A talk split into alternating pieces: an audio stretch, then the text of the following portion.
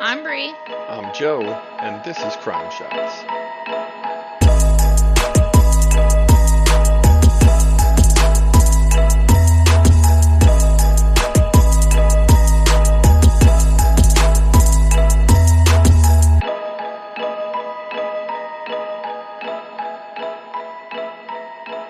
Okay, so this story's pretty crazy. Uh, have you heard of Charles Albright? I do know that name.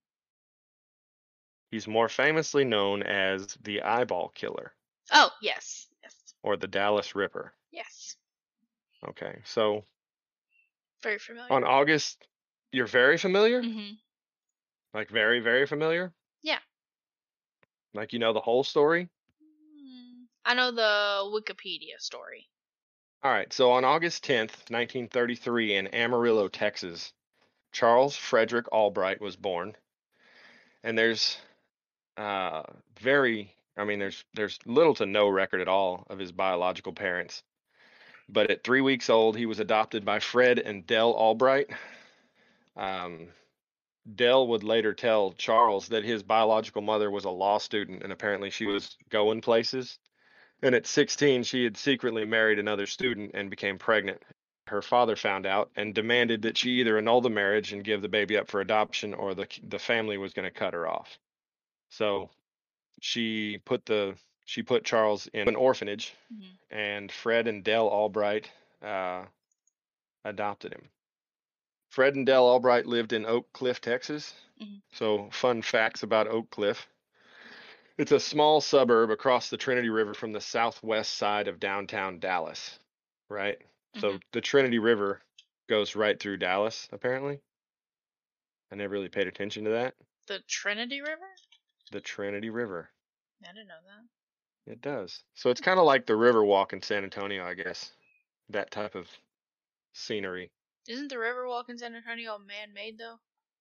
Well, sure, but I think I would imagine a lot of that is too, right? Because there's going to be walkways along it and little parks and things like that, Yeah. right? Mm-hmm. I mean, it's in the middle of a city, so they're going to beautify it. It's not just going to be some regular ass, rough ass river. Mm-hmm.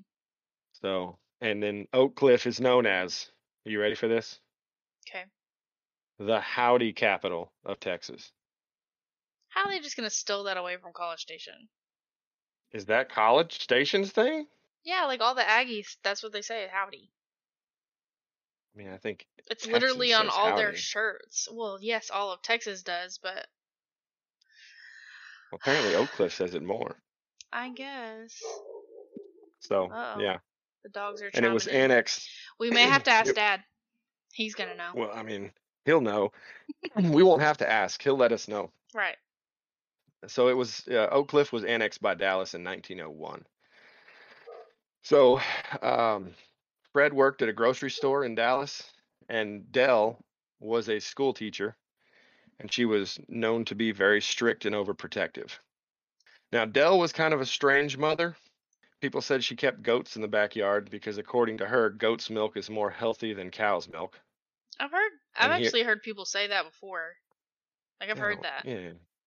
Yeah. I didn't know it was a thing. I don't buy it. I know I can't stand it. Can't stand the stuff. Goat's milk. Goat anything goat. I like it yeah. when they make it into queso. I don't think I've ever had it, but I I think I'd just prefer the regular stuff. I don't know if I've had. I mean, I, I guarantee I've had it. I just uh, didn't. I didn't. Yeah. I didn't notice didn't anything know, different. yeah. So I mean, I guess if you can disguise it enough to make it taste like cow's milk, then hell yeah, I guess you win. but other than that, I'm not a fan. Yeah. And apparently, Charles didn't like goat's milk either, and he would get spanked regularly for not drinking it. Ugh. Uh, she was also known to change his clothes a few times a day to keep him clean. And at one point, she took him to a polio ward and warned him that if he played in the dirt, he could spend the rest of his life there.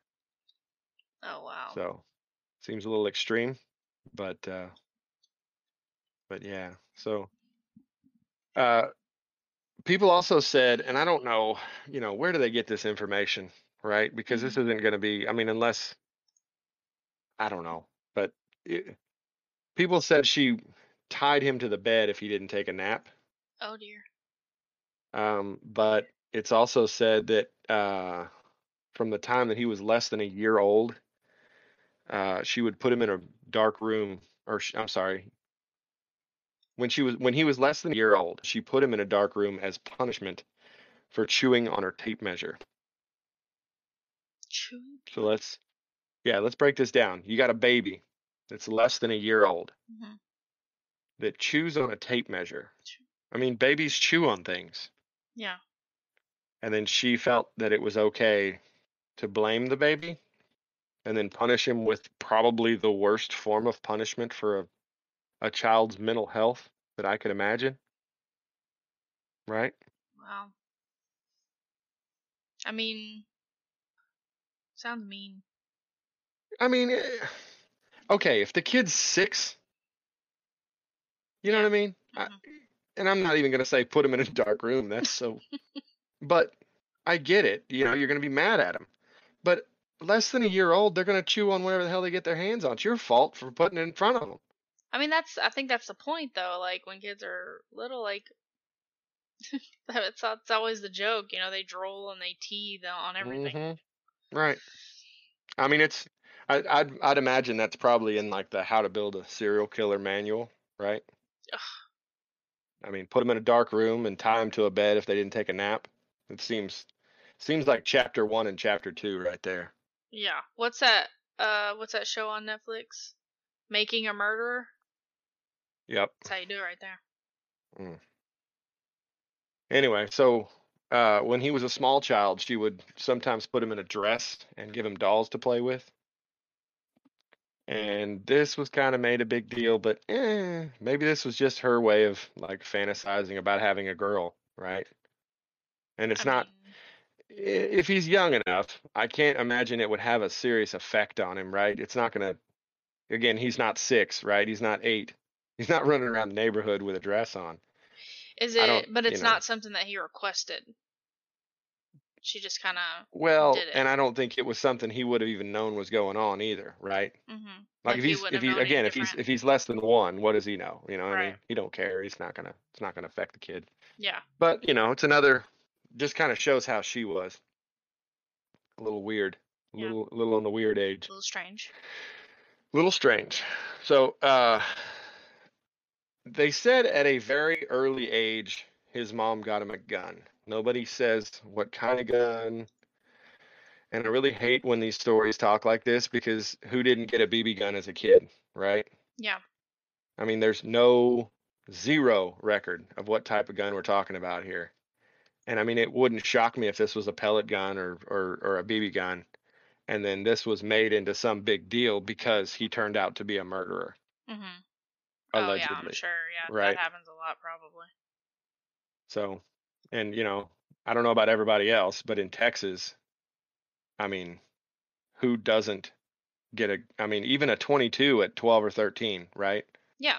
who doesn't get a 22 or a 17 and go hunt squirrels and rabbits? I mean, that's just that's it's just what we do. And then Thanksgiving Day, you get taken out to the deer stand. uh, and There you go. You go hunt deer. Right. So it's not. I mean, It's a thing. It's that might be unusual in New York City, but in Texas, that's uh. a common occurrence. If you don't do that, you might be a little weird. Well, yeah, just like they say that, like a you know, like in Maine, they can walk out in their front yard and just see lobster just chilling, hmm and we would have to tell all of our friends that we had free lobster in the front yard. Right. Okay, so Dell was seen as odd by people around the family, even though they were nowhere near poor. She would never buy new clothes. Mhm. She got everything from places like Goodwill. She would go to the local butcher shop and pick up bones meant for dogs and use them in soup. Oh. Yeah. Yeah. Ew. Um, yeah. At one point, Dell lectured Charles about the way his father acted greedy with sex. And whenever Fred saw her in her underwear, she said he would try to grab her and she would have none of that. See, it's people like that that give women a bad name. Not everybody's like that. Yeah. So she kind of made it her mission in life to to make sure that Charles would never be that guy. Oh. And I don't know, I don't know where this stemmed from. Maybe a bad experience in her life, but it seems odd. You know, I hear that a lot about like like with serial killers or murderers or something. Like their parents are really involved in their sexual life or sexual preference. yeah. Like they're so concerned about what it's going to be like when they're an adult, and I could not care less. Like I'm a mom and I do not I do not want to know. I don't care how you turn out in that aspect. yeah. Like Yeah. Like It's on you at that point. Right, like that's my not my main concern. I would like for you to graduate with honors and go to college. Those are my Yeah. concerns. Yeah. So she would even go as far as to chaperone him on every date he went on and would call the parents to ensure that her son would never do anything, quote, untoward. I don't know. To me, that would seem what the heck? sketchy in its own right Yeah. if the mom was calling to let me know that my daughter was in great hands. Like, I don't know. That would probably scare me more than oh. most other things. Oh, that's so weird. Yeah. So anyway, so she would make sure that he worked extra hard at his schoolwork. And she would make him wake up early every morning and practice piano for 30 minutes before the school bus arrived to pick him up. And she would work with him extendiv- extensively on, you know, math, reading, writing. Hey, To you the point what? that- now we're talking about momming. Now we're momming. Right, well, she's a and she's a school teacher, right? Oh yeah. Okay. So that's right down her alley. Good. But she worked with him so much that he ended up skipping two grades and he graduated high school at age 15. So nice. pretty smart kid apparently Mhm. uh, he enrolled at ntu north texas university it is known as a public research university and it's an early admission math and science academy for exceptional students is what they say on their wikipedia page Mm. so we got an exceptional student here um, at age 11 Dell showed Charles what taxidermy was and bought him a mail order course on the subject, saying that he was, quote, beginning to learn an art second only to painting and sculpture. Oh. The problem arose kind of at the end when he finished a bird. So he had shot a bird. She helped him skin it. She helped him get everything out, and then she helped him put it all together according to this little mail order course. But then instead of getting the the real looking eyes from the store, you know, since they were kind of expensive and she was so frugal, hmm she brought him a jar of buttons, and from that point on, every animal that he ever stuffed had buttons for eyes. Buttons. I mean, hashtag creep show, right? Okay. Buttons. I don't know what it is about buttons for eyes, but Creeps me out. I don't think anything ever looks cool other than maybe a teddy bear that's kind of roughly done. I don't know. Buttons for eyes just seems like a creepy thing Yeah. just Agreed. mm, Agreed. Uh, so from what I read about Charles' school life, right, is he was kind of a pain in the ass. Um, he was always playing pranks on people. Apparently, he set his chemistry teacher's dress on fire. What? He was always shooting rubber bands, all the normal, normal like teenage stuff that you'd expect to hear from a kid that's kind of gone a little bit out of control. uh. um, Well, aside from the dress on fire, right? I okay. mean, the dress on fire thing seemed a little crazy, but A little. Okay. you know, it's chemistry. Maybe he was uh I don't know. Maybe they were doing some kind of thing and it lit on fire and he threw it on the teacher's dress. Who knows? I mean, I mean, I can see how it would get out of hand. I appreciate your optimism. I guess. Well, Whatever floats your boat. I mean, again, pain in the ass. This is a pain in the ass. He's a pain in the ass. Okay. I wouldn't say that makes him a, an arsonist or a murderer, Agreed. right? Agreed. Anyway, so I mean, I would definitely question it.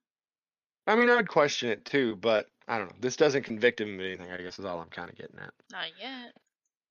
So uh, he also flunked a few classes because he was quote too bored to study.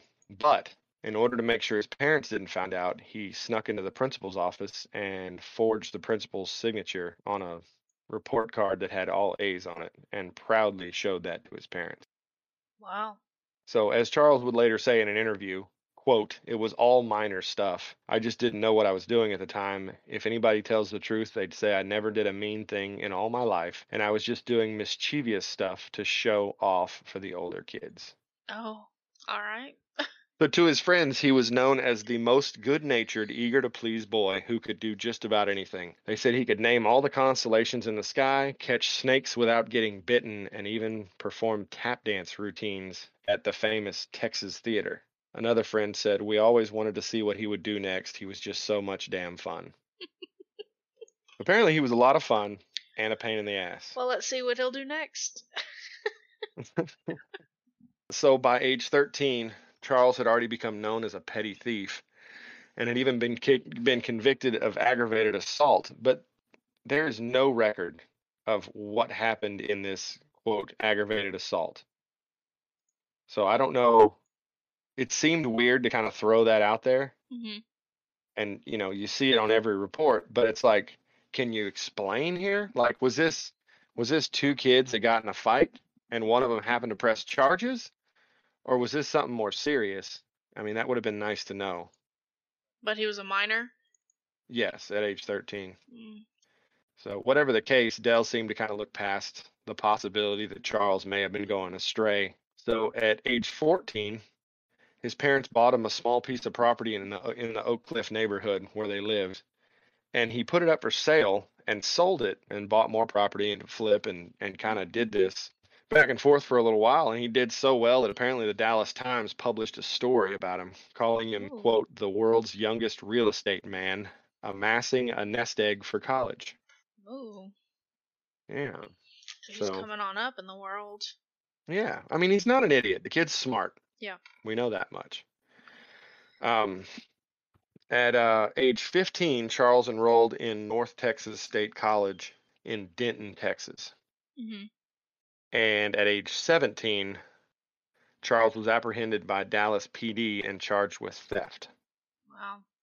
So they claimed that he was a member of a quote student burglary ring and that he had broken into three stores and stolen hundreds of dollars worth of merchandise. The items stolen here included $380 in cash, 2 Uh-huh. handguns, and a rifle worth about $111. But Charles swore he didn't have anything to do with the burglaries and that he was just holding the items for some friends in his dorm room. You know what? What? I knew somebody like that one time. Did you? Yeah, he worked at uh uh Hobby Lobby. And he used to show up with stuff from Hobby Lobby all the time. Mm. Like, oh, they were getting rid of it. They were throwing it out. No, well, they weren't. It's like a fifty dollar lamp. Yeah. And so, like, More like you were walking it out. yeah, like his room was like full of just like random stuff. Like he didn't have a house or nothing, but his room had like it was like fully carpeted with lamps and like all kinds of weird stuff. Anyway, he got fired. Moving on. Okay, so moving on. So of course, his mother believed him that he didn't have anything to do with this. She went to the store owners and she offered to pay for everything that was stolen, and then she begged the judge to let her act as his lawyer. Uh, when he said no, uh, she asked if she could take his place in prison. Oh wow, so, yeah, I mean. I think we all know how that ended up, and Charles ended up spending a year in prison for that crime. So he's it, including his 18th birthday, oh, and that is how Charles Albright became a convicted felon. so he's done some time. He did some time. He did a year in prison for that. Oh yeah, so he knows all the homies. Yeah. so Charles later enrolled at Arkansas State Teachers College and majored in pre-med studies. Pre med studies? Pre-med studies, like Oh. pre-medical. Yeah, no, I know what that means. So, I yeah. was just making sure. that's Okay. that's a big deal. I mean, yeah, and he again, we're we're not talking about an idiot. This dude's smart. Yeah, he knows what So bef- before long, he would become one of the most popular students on campus. He learned several languages and he became president of the French club. Ooh. He was the business manager of the yearbook. He was a member of the school choir and he was a halfback on the football team. Oh, nice. Football's a big deal in Texas. Yeah. he was so good looking, get this shit, that he was chosen as the art class's model. Ooh. That seems kind of crazy, doesn't it? I bet he wasn't that good looking. Eh, I mean, there's pictures out there. And if he's a good looking dude, I'm winning. Let me see. People, you're winning. God. What's his name again? Charles Albright. Charles Albright. Um, does it have younger photos, maybe? Mm. Ooh, look at that mustache. oh yeah, I have I have football photo. Oh, is there? Yeah. Okay, I see it. Yeah, that's that man is that man's crooked. He is. Is if that's a good looking man, again, I'm winning. Well, you know. I mean, maybe yeah, ha- maybe he had a nice physique. okay. I don't know. I, I okay. I'm just gonna be honest. He, I don't find him good. I don't find him attractive. But, and that's saying something because for some reason, I find a lot of serial killers attractive. Ted Bundy. Oh my god, I totally would have been murdered by him. Wow. Easy. Well, it's good to know. Easy would have been murdered by him. But this guy, not so much. Well, he was the he was the art class's model, so maybe so maybe that- limited people then. maybe the Arkansas State Teachers College is just a just kind of an ugly college. I mean, no offense to anybody that goes there now, but maybe back in the day, you know, back in the Maybe, may, yeah, maybe it was like a limited amount of people. yeah. You know what I mean? I mean, we're talking about the what is this the the fifties, the early fifties. Yeah, and the way Yeah, you know yeah. people styled themselves differently too. So yeah. This is late it's 40s. not as awesome as the mullets we have today. Yeah, that's that's a thing now. I don't Oh, understand it. oh, I know. I don't know what's going on. Ugh. We're Continue. going in cycles. Okay, so uh, where was I? He enrolled in Um, pre med. Okay, so he also seemed to be very, he also seemed to be very fond of human anatomy. Oh yeah. He got an A in the class, even though he never studied, and claimed one day that he would become a surgeon. Hmm. Yeah. So, um, apparently, ever the class clown, he had a friend who, I don't know where this story came from, but the person who wrote it called his friend Andrew, said it wasn't his real name, but that's who we'll use, right? Okay. And he said Andrew had a f- girlfriend with uniquely almond shaped eyes. When they broke up, Andrew threw the pictures of her away in a trash can. And later, when he started dating a new girl, he asked her for a picture. She gave it to him. Next thing you know, Charles Albright had replaced the eyes in the picture of the new girlfriend with the eyes of the old girlfriend. Yeah. After that, he starts finding eyeballs everywhere. Like he had cut every eyeball out of every picture he had thrown away. And Charles was like pasting them to the walls above the urinal and in bathroom stalls. I mean, it was everybody thought it was hilarious and quote inventive, Oh, but invented. I mean, that could also be considered psychotic. Could be. But yeah. at at the time it was it was hilarious. They considered it hilarious. of course they did. So, yeah. So moving on, he he gets a girlfriend named Betty Nestor hmm uh, to give him the keys to a building on the college campus, and he used those keys to steal some equipment from the building. There was no there was no record of what he stole, um, but apparently he stole some equipment out of one of the buildings, and he got caught and kicked out of college. Ha. Yeah. So not to be deterred, uh, he snuck into the dean's office and forged a diploma. Yeah, and I don't I don't even think it was just a diploma. I think it was a uh, it may have been a PhD. Hmm, I mean, I I, guess remember. whatever it takes. Yeah, whatever it was, he forged he forged some pretty good documents. And uh, he used that to get a job as a high school teacher right afterwards. So in 1954, at age 20, he married Betty Nestor, the girlfriend from college, and they had a daughter. And he would, you know, no big deal, forge checks for extra money and steal things all the time. And two years later, he was actually fired from the high school. I guess everything kind of came to a head. I think they the high school figured out that he had forged his diploma and then he was charged with check fraud and petty theft and all this other stupid stuff. So it all kind of it all came to a head. He got fired from the high school and then he was put on probation for a year. He went on to steal hundreds of dollars worth of merchandise from a hardware store and was caught and convicted of the theft. He was sentenced to two years in prison, but he only spent six months before being released for good behavior. Oh, Yeah. okay. Uh, Good behavior. he, he had a hard time keeping a job. Uh, he did everything from he was a hairstylist, uh, a painter, and I'm not talking about a house painter. I'm talking about like a portrait painter. Oh, he was an artiste. Yes, an artiste. And Got it. He had actually gotten a former coworker to hire him to paint his wife's portrait and paid him, I think it was $250. And it took forever. And the guy finally got pissed off and showed up and he was like, Look, you know, you're just stealing my money. Where's the portrait? So Charles showed it to him and said he wasn't done yet. And the only thing he hadn't finished was the eyes. Ooh. So, again, Has a little eye obsession, does he? something like that. So anyway, he kind of moved on from that. Um, he was a baseball. He worked at a baseball bat manufacturing plant. Uh, he was a carpenter for a while, and he even was a bullfighter for a short time. yeah, kind of an odd one.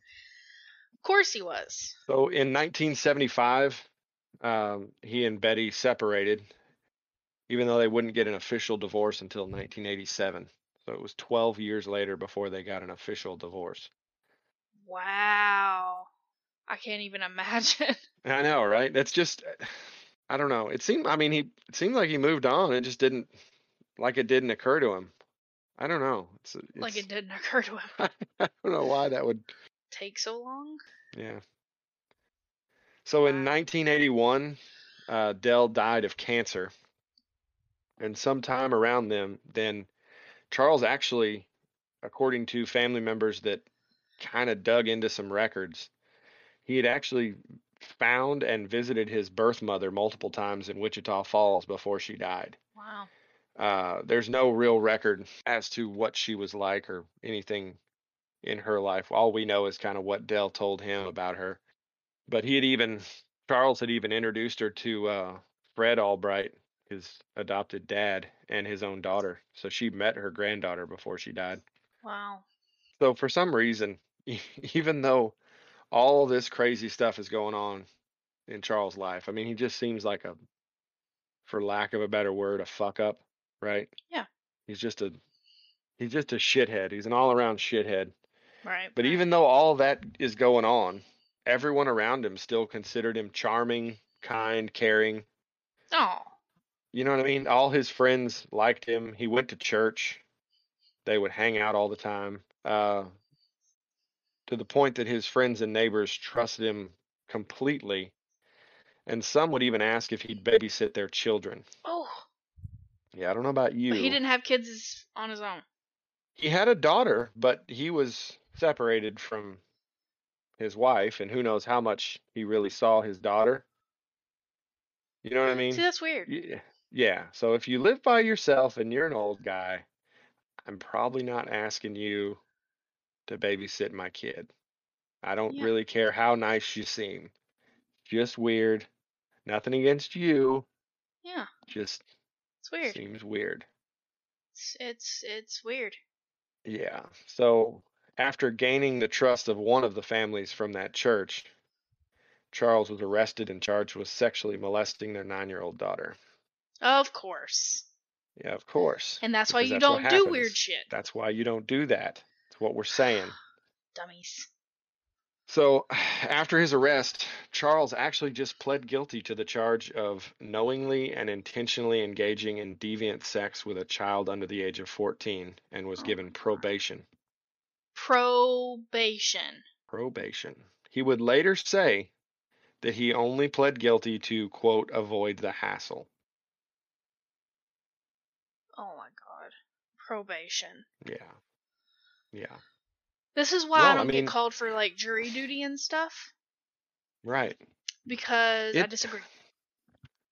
Well, and it sucks so bad on both ends of that type of thing because you're either you either did it and you're a piece of shit and you need to go away for life and maybe get lit on fire or you didn't do it and you are drugged through the mud and your life will never be the same again.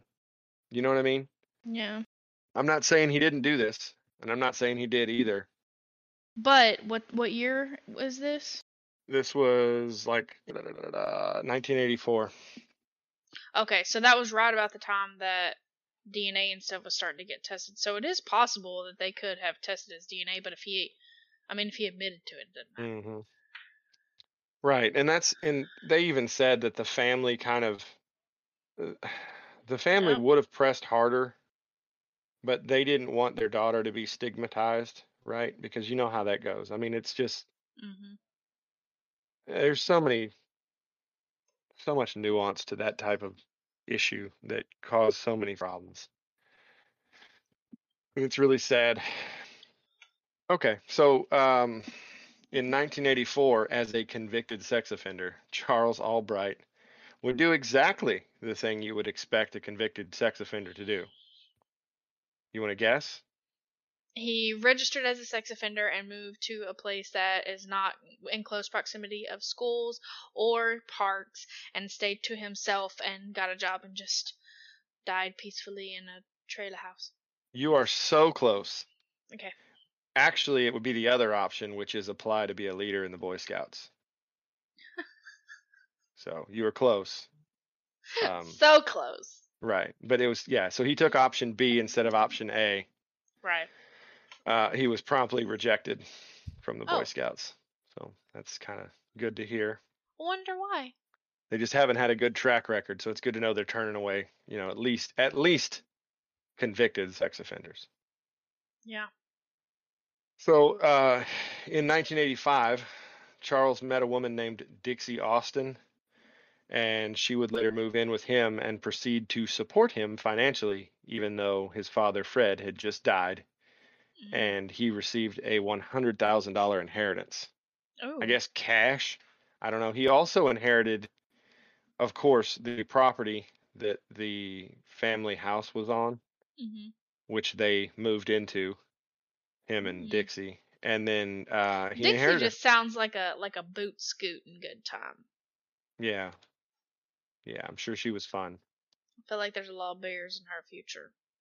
Yeah, I mean they I think they I don't know. I think they made a cup, you know, there maybe named after her. Maybe that's serious? how cool she was. I don't know, did they? The Dixie, Dixie, cup? cups were named after her. No. Well, don't assume that. Ugh, they were obviously named after someone. I mean, I guess probably some guy named Jimmy Dixie who started the company in 1967. Is that true? I doubt it. I mean, if it is, I'm getting real lucky with these guesses. I'm never gonna believe anything you've ever said again. Because you'll say stuff like that, like over Yeah. at mom's, and I'm like, yeah, do your own research. how does he know that? D Y O R.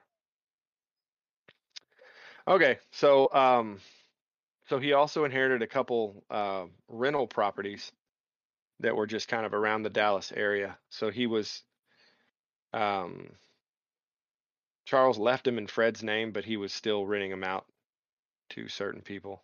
Can you do that? And I mean, I guess I don't know why you can't. Hmm. I don't know. I don't really know how that works. And you know, it may have been different back then, but Mhm. I guess now you would kind of have to do it for tax purposes. You'd have to put it in your own name. Right. But I back then, maybe that wasn't the case. Yeah. You didn't have to pay taxes back then. You could just go up there with a pack of cigarettes and get it going. Be like, hey, buddy, are we cool? Hey, bud, if you take these pack of cigarettes, I'll keep that land, alright? All right, so let's get into the victims. All right. All right. So on December 13th, 1990, So this is we're talking five years after Charles and Dixie moved into Fred Albright's home, former home, right? So December 13th, 1990, 33-year-old Mary Lou Pratt was a well-known Caucasian prostitute in Dallas. She was found well laying known, well known to like to well known. when I say well the known streets. yeah, well known on the streets, well known to police. She was a well known she was she was a prominent prostitute. Sex worker. Yeah. You can't say prostitute. I mean you can. I don't No. I don't think it's I think a, hooker might be considered. no, no. So on another, uh, there's another podcast I listen to because They don't I actually I love podcasts. No way. and yeah, and they got in trouble for saying prostitute. Uh, When you say in trouble. Yeah. Legal it- trouble. legal trouble. hmm There was a sex worker that sued them because they preferred to be called sex worker. I mean that but said sex worker did not win this Yes, lawsuit. Yes, said sex worker did win the lawsuit.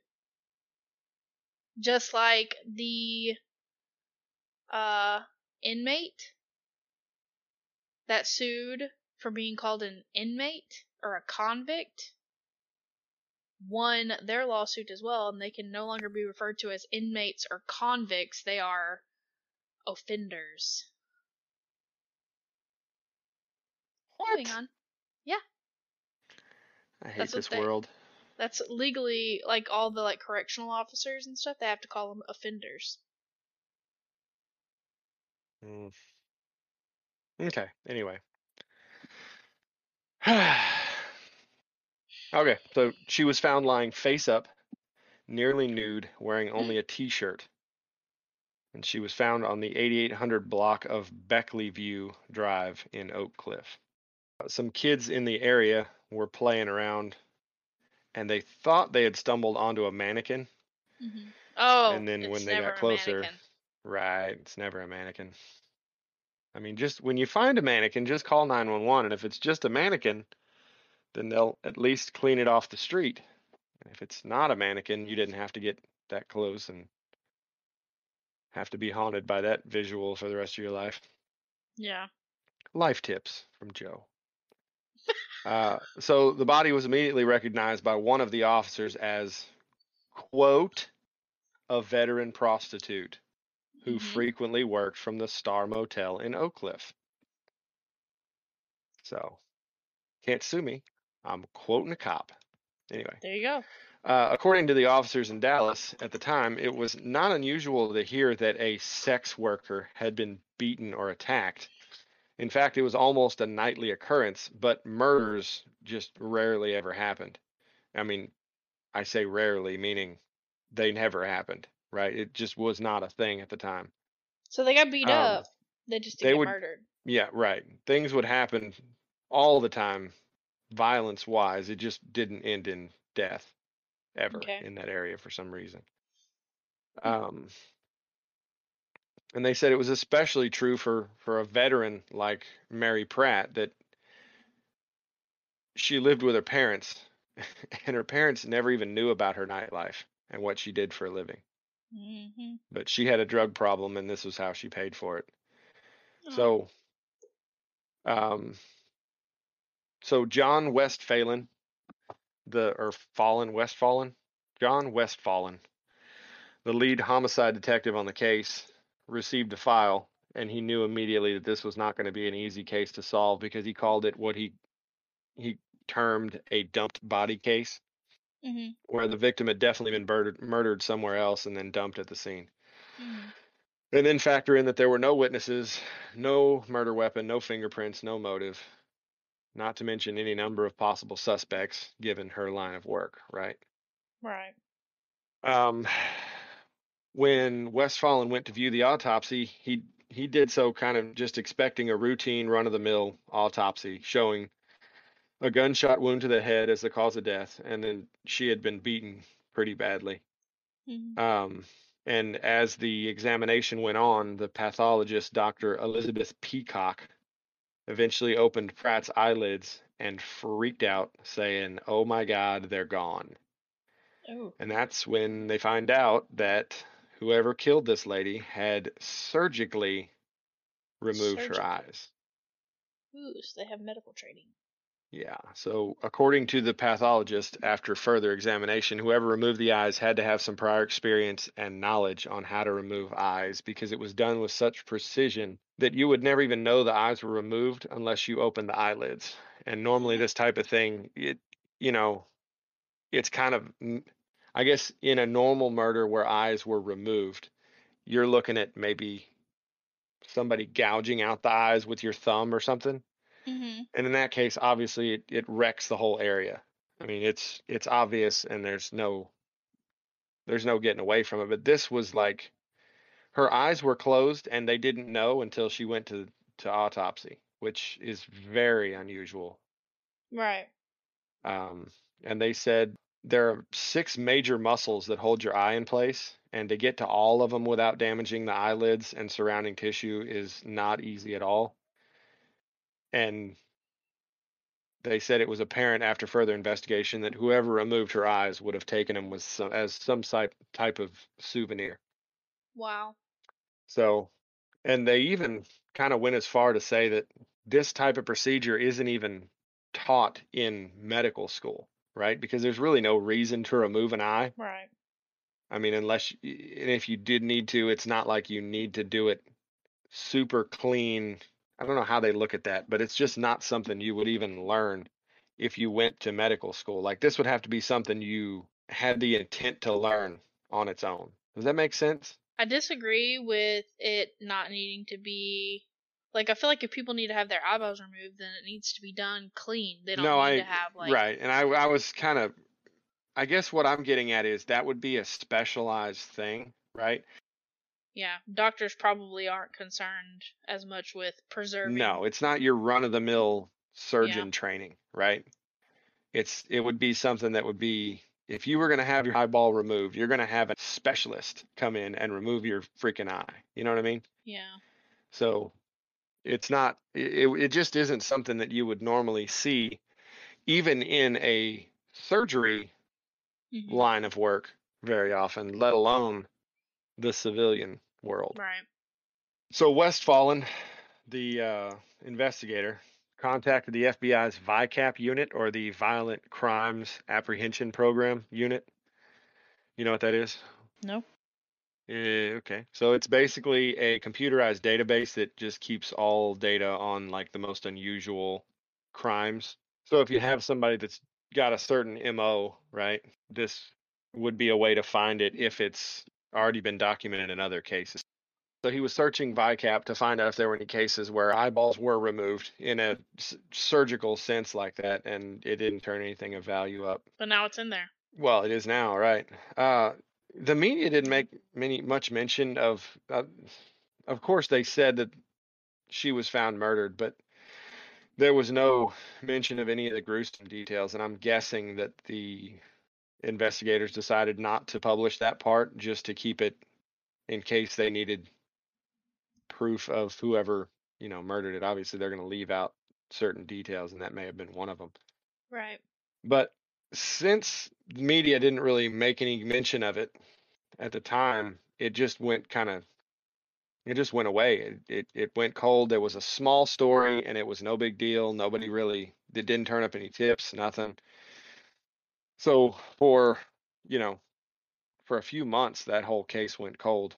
But a couple days after Mary Lou Pratt's body was found, uh, a couple beat cops in the area came across another well-known prostitute, well-known to them, uh, named Veronica Rodriguez, and she was 26 years old. She had been in and out of jail numerous times, and she had a pretty serious gash across her face Oh. when they stopped her, and a thin knife cut across her neck. And when the officers pulled up next to her to talk to her, she said, quote, Don't arrest me. I almost got killed. And she went on to say that the night before, she had been picked up by a white man who drove her to an empty field and raped her. She said he then pulled out a knife and tried to kill her. Uh, but she got away and ran to a nearby house, which just so happened to be the home of a man she already knew. And that man happened to know her attacker. Oh. Yeah. So the main issue with this story was that Veronica was constantly telling these kinds of stories. Oh. So she was literally the girl who cried wolf. Yep. Um, they even called them pity stories, Yeah. and it was, which not just hers, it was kind of any of them, but that was just a, that was how they got. That was how sex workers in that area got out of trouble. You know, they would tell some kind of crazy story. So they, the officers kind of took note of the story, but they didn't And they look any further into it. it They just kind of, yeah, they were like, ah, you know. And again, we know, you know, the violence was happening nightly. That wasn't so for her to show up beat up was not a shock. Um, but of course, the story would have been a little bit more serious if they'd have thought about it, or if they'd have, if she hadn't been telling that kind of story all the time. So anyway, it was pretty hard to believe, and they just kind of moved on. Um, two days later, Veronica again was spotted by the same officers sitting in an 18 wheeler cab with a balding middle aged man. Mm. Uh, one of the officers went to the driver's side to talk to the man, while the other one went to the passenger side to talk with Veronica. Mhm. So this man's name was Axton Schindler. His friends called him Speedy because of how fast he talked. Hmm. He said he lived at 1035 El Dorado Street. It was an address in Oak Cliff. When officers ran Axton's name through the computer, the only thing that came up were a few unpaid traffic tickets. And so they were about to arrest him just for the traffic tickets because it's easier to do that than try to have to prove everything else. And suddenly Veronica started yelling, Don't arrest him. He's the guy that saved me the other night. Hmm. So this was interesting because the officer said even though Veronica was known to lie, she was a drug addict, a heavy drug addict, right? Yeah. So she had a hard time keeping her story straight. And for her to tell the same story twice was unusual, right? She would tell those kinds of stories, but that'd be the only time you'd ever hear it because once she got out of the trouble, that story goes away. So for her to tell it again, it almost gave it a little bit more credence. Mm-hmm. Um, so they pulled Axton to the side and they started questioning him. And he said he didn't know what the hell she was talking about Oh. Wow. and that he was just a friend giving her a ride to the motel. So the officers decided they were both lying, took him to jail, uh, her for prostitution and him for unpaid tickets. And that's the end of that story there. So that that's how that ended. Uh, so on February 10th, 1991, a few months later, uh, the body of a nearly nude white female was found and identified as 27 year old Susan Beth Peterson. Uh, she was considered by most of the prostitutes in that area, and I guess the Johns too, to be the most beautiful prostitute in that area. hmm So her body was found on the same road as Mary's, but further down. So this was outside of the Dallas city limits near DeSoto, Texas. So it was in a different jurisdiction than the first body. So these were totally different investigators that dealt with this case. And they realized fairly quickly after the autopsy and they found out that her eyes were missing as well surgically that they had similar cases. So they kind of got with uh, Westfallen and joined cases, right? hmm So the officers knew Susan well, as they kind of knew all the other prostitutes in that area.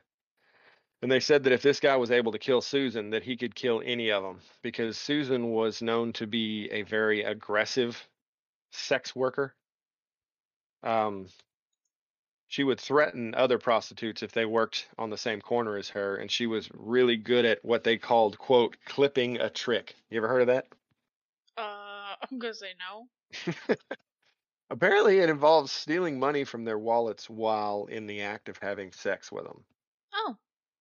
Yeah. oh, okay. Anyway, just kind of an interesting factoid. Um, they said she wouldn't have gone easily, and she was known to carry a razor with her. Mm. And she had to have been fairly comfortable with the killer, so he must have been a regular customer, right? Oh well. Okay then. so this wouldn't have been just the first time. She wouldn't have trusted somebody, I guess, enough to let them catch her off guard, hmm right? Unless it was somebody she had dealt with uh, a lot in the past, right? Right. So it's kind of crazy, but at this point, all the white prostitutes in the area start flagging down officers, letting them know kind of every bit of information they knew about any quote Johns that may have been suspicious or did something aggressive. And the leads pretty much all were useless. But oddly enough, the African American prostitutes in that area got bolder because it seemed like this was their chance to kind of make more money Yeah. because this guy was quote only killing white girls, Oh. right? Okay. So yeah, uh, I thought that was weird. that is weird. Now law enforcement is aware of the fact that they're looking for a repeat offender with a an MO, right? Mhm. A modus operandi. so two squad cars were specifically assigned to patrol that area in hopes of catching whoever was doing this. But on March 19th, 1991, so just a month later, just over a month later, Mhm. the body of Shirley Elizabeth Williams, a 41 year old African American prostitute, was found near a school, shot in the face and the back of the head. And again, you want to say it? Her eyes were gone. Yep. Yeah, oh, that. God. But this was an African American prostitute, which is crazy to me that it was like on cue. Yeah. You know what I mean? hmm Almost like he knew, Yeah. Oh, almost like he was, you know what I mean? Yeah, he knew. he was there. He was paying attention to this kind of thing. I don't know. It's crazy. Anyway, she was found near a school, and a waitress found the body propped up against the curb on the side of the road. Uh, this one was slightly different, though. They said that she had bruises all over her face with a broken nose, as if the killer had punched her in the face. And though her eyes had been removed, it seemed less professional. It seemed like whoever did this one was in a hurry, and she had a big slash across her face. Oh. The cuts weren't nearly as clean, and they found the tip of a X-Acto blade in her eye socket, as if the killer had stabbed the scalpel into her eye at some point. I mean, I, I can't. Oh. I can't with it. So there were no fingerprints, no semen found on the scene, but they did find an unwrapped red condom laying near the body. That's that's different. Yeah. So all three victims had been killed with a 44 caliber pistol, and police were able to identify that all three bodies were killed with the same pistol. So whoever did it did all of it, right? Yeah. Whoever murdered the one would have had to have murdered all three. After the three murders, the area around the Star Motel kind of became a ghost town for prostitution. Sex workers, both black and white, started moving out of Dallas as fast as they could Yeah. and the few that stayed in that area moved into this property with a with a guy like in the neighborhood who Yeah. acted as like a guard to keep him safe. Oh. Okay. Yeah. Other stories started to come out from different prostitutes that were fleeing the area about being attacked and the stories started kind of getting noticed. Yeah. Um and then at some point during the investigation, Veronica Rodriguez's story came up again, and they decided to look into Axton Schindler, the the Speedy character, right? hmm And as they kind of searched the database for Axton Schindler's address that he gave, um, they looked up 1035 El Dorado, and the name that came up was actually Fred Albright. So Charles's dad, Right. right? Because he didn't he didn't take it Right. out of his dad's name. And as we know, Fred Albright was dead. So apparently, one of the officers at this point, I guess when he heard the name Albright, he remembered a lady who had called into the police station a couple days earlier, and she had refused to give her name, but she said that she knew Mary Pratt, and she thought she may have some information that might lead to her killer. She claimed that she had dated a guy for a little while, and I don't know if this. She didn't give her name. She didn't say what she, who she was, or what her occupation was. I don't know if this was another prostitute or if she was just a concerned citizen, right? Okay. But she claimed that she dated a guy for a little while who also dated Mary Pratt, who had a fascination with eyes, and she remembered seeing X-Acto blades at his home. So I guess she went to his house at some point, and she said he scared her one night, and she had avoided him ever since. He had some kind of weird eye thing. And they asked what his name was, and she said Charles Albright. So investigators begin to kind of get excited at this point, realizing that this made sense because, according to Veronica's original story, Axton Schindler knew her attacker, right? Right, right. And if her attacker was Charles Albright, Schindler would have been his tenant. And then it came out later, too, that Schindler, they say he liked his privacy, but I'm guessing he had unpaid parking tickets and all the rest. So he didn't want to put down his actual address which was over in it was a street named Cotton Valley in southern Dallas. Mm-hmm. And that was one of the other addresses that Fred Albright had owned that he was renting. So instead of giving the address that he actually lived at, the Cotton Valley address, he gave the 1035 El Dorado address, which was the address Charles was living at at the time. So it's kind of odd, but that is odd. So Veronica is in prison when this comes to light. So it wasn't hard to find her and get her in, into an interview room, but she was having panic attacks. She was so afraid of her attacker mm-hmm. that she refused to identify him in a lineup. And they had to literally sit there and beg her to finally identify him. When she did, she looked at all six photographs and grabbed Charles Albright's picture, flipped it over, and wrote her name on the back saying he was her attacker. Wow. So at 2:30 a.m., March 22nd, 1991, 3 days after the last body was discovered, police executed a search warrant on the 1035 El Dorado home and according to officers, Charles never said a word as he was drug out of the house and handcuffed. Dixie freaked out, which you would expect from both of them, mm-hmm. at especially at 2:30 a.m. When they were searching the house, they found a handful of true crime books, some carpenter's woodworking chisels and blades, some X-Acto blades, and a hidden compartment filled with pistols and rifles. Oh, and a red condom. Oh, there we go with that again. Yeah, and Dixie was past menopause, so there would have been no need for that in their relationship, if you know what I'm saying. I get you. Uh, none of the firearms found were linked to the murders, so there was I don't know if there was a 44. It didn't say, but if there was a 44 caliber revolver or pistol, it was not the one used in the murders. And they never found any eyeballs in a jar or anything. So, after hours of questioning, Charles never budged and said that not only did he have nothing to do with the murders, but he had no idea who these prostitutes were, and he would never had relationships with them. And the prosecutors kept going with it, like, how did they, right? How did they identify you?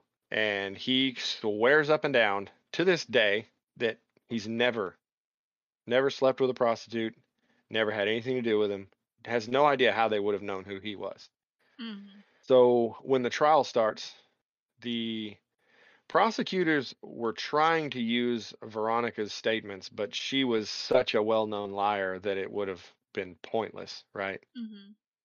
but they introduced what they called damning evidence in the trial, and it was hairs that they had found on the bodies in Charles's truck on a blanket and in the vacuum cleaner at Charles's house. And they said they brought in a, an expert. He said that those hairs matched the hairs that were on the bodies matched Charles Albright's hair. Mm-hmm and the hairs in the vacuum cleaner and on the blanket matched the victims. There was not, I mean, I don't, I'm sure we could go on and on and on talking about how that happened, but right. this was not, like we talked about earlier, this was not DNA. This was a quote unquote expert looking at the hairs and saying those two hairs look like they match. Apparently, it was damning enough. But I mean, I think that can be done I mean, it can be done to this day, can, but but you is can it use just like a microscope to do that though? Right, and I think that's probably all they did. Yeah. Right. Oh, they kind of look similar. We're gonna say they matched. hmm but it was damning enough that Albright was convicted of the murder of Shirley Williams. Now get this. Convicted of the murder of Shirley Williams, but not the other two. Why? Right. How? I don't even understand. I don't know how a jury could do that. Because Because I guess they found evidence at the one, but not for the other two. Right? right, but they also established that the same pistol was used for all three murders.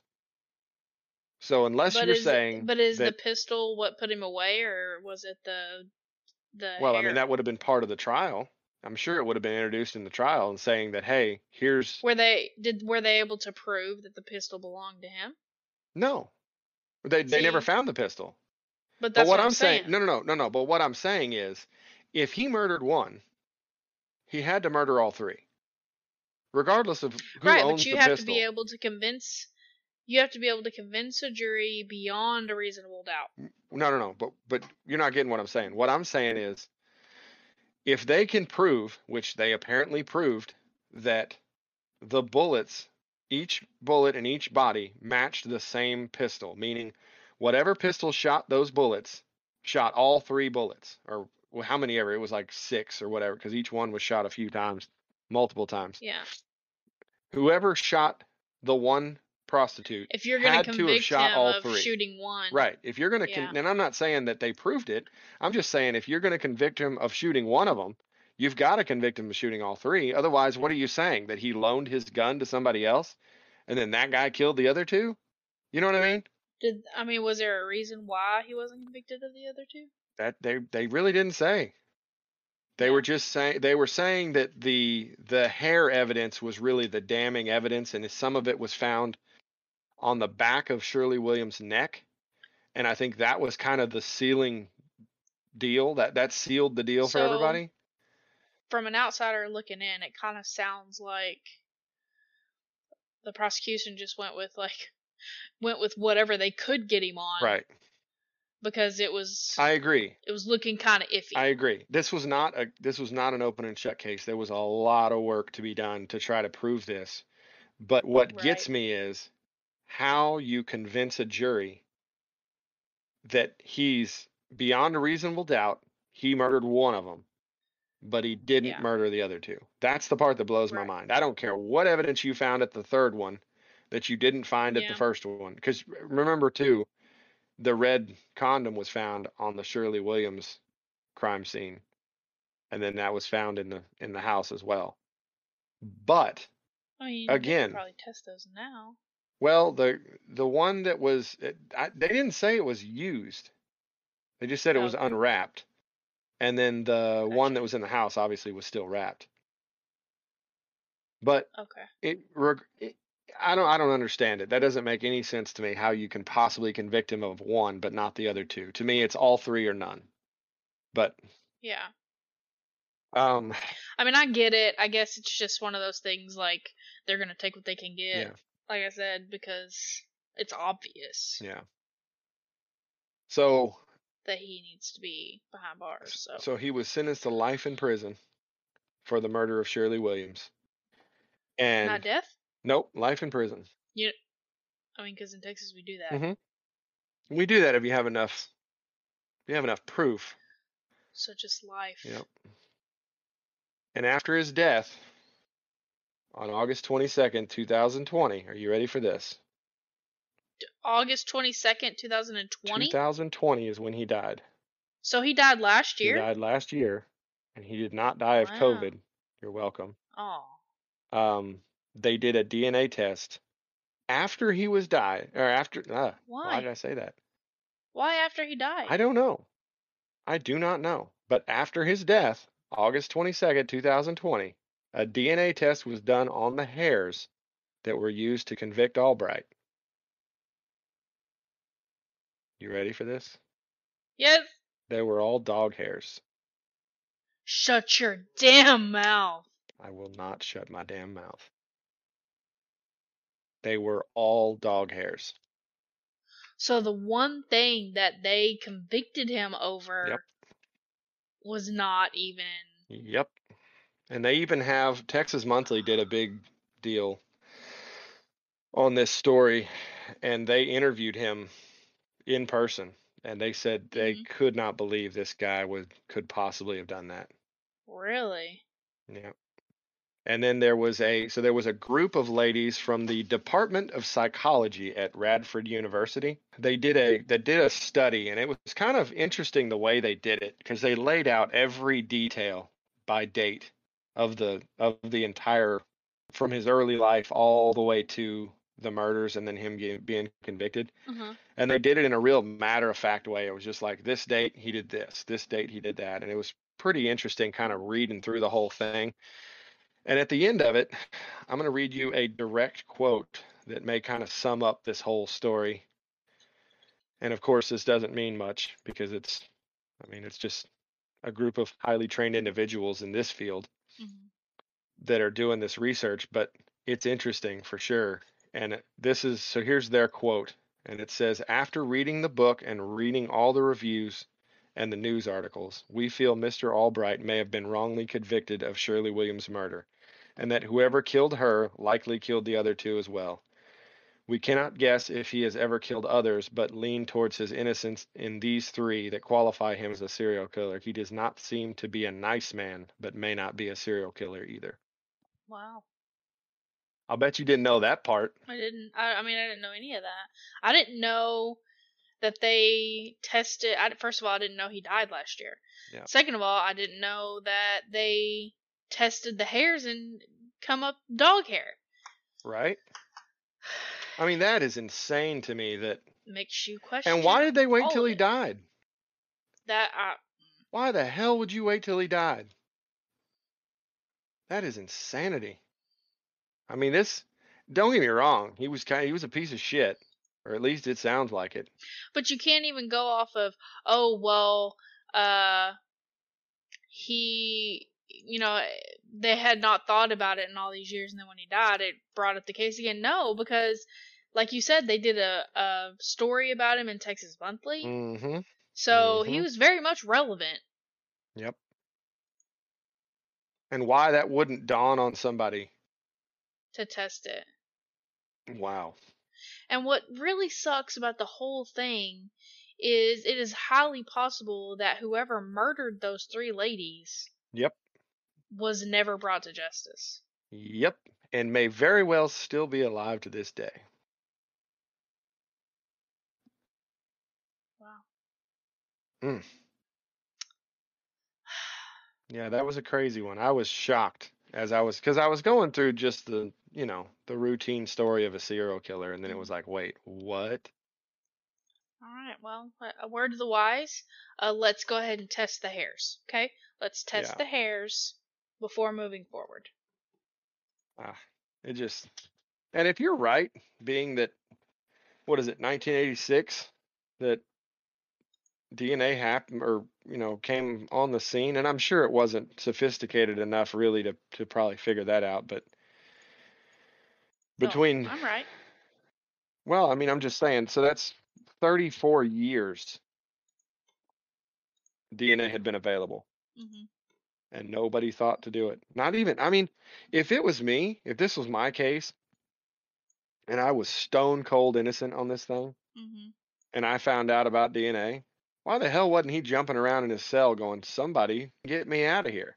Yeah. Like, that's, Because it could have been one of those situations where like he's accepted it. oh, know, how do he's you accepted accept his that, fate. though? Yeah, I don't know. I don't know. I mean, kind of makes me feel bad about being like, so they didn't sentence him to death. No. I guess that's why there's so many people advocating against the death penalty because of situations like this. Right. I mean, you, do you ever really know? I mean, I'm sure there are those situations, but how many of them are just they convinced 12 people? I mean, I mean, we know how many get free. We've seen that plenty oh of times. yeah. So you would have to think at least that many are getting convicted, if not a lot more, Mhm. because the ones that get free tend to be the ones that have plenty of money and can afford the badass lawyers. So there's less That's true. You know what I mean? That's true. Sad No, day. Don't. But uh, on a happier note, we have a TikTok. We do have a TikTok. Let me rephrase. Joe has a TikTok. No, no, we we have a TikTok. It's it's linked to our Instagram, therefore it is our TikTok. Great. Yay. That's what I was wanting to hear. Yep, So, yep, yeah. yep. So now we have uh, we have Facebook, we have Insta, we have TikTok. We have a website. Oh, we have website. We have a merch store. merch store, We got all kinds of stuff. and we are now on the Age of Radio Mm-hmm. dot org. Yeah. So we're you know we're moving on up, moving on up in the world. Okay, on to the next. Yep. That.